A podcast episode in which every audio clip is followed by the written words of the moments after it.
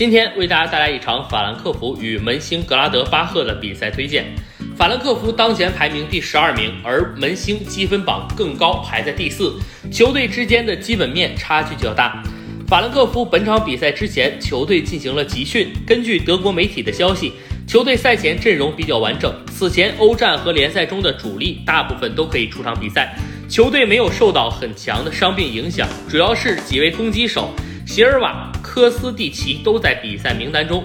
由于三线作战，因此整体表现起起伏伏，特别是受到欧战影响。但是目前球队可以专心联赛，欧战的事情不用分心，对于他们而言也是非常好的事情。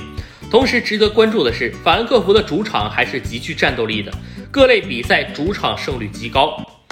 门兴在本场比赛之前也可以基本派上全部的进攻主力，攻击线上有几大核心。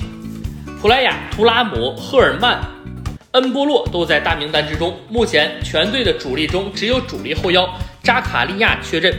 值得关注的是，之前门兴的风格也是主场出色，但是近期球队客场表现越来越好，球队客场胜利正是在逐步提高。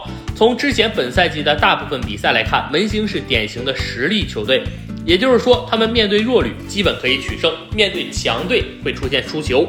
球队并没有特别大的意外和起伏。历史交锋，主队打出了两胜四平四负，主队毫无优势。本场之前的大部分交锋，法兰克福主场都是平局态势居多。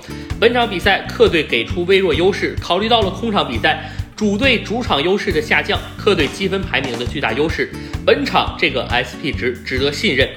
但是对于客队而言，取胜的难度还是很大的。本场比赛我看好主队至少不败，重点关注平局。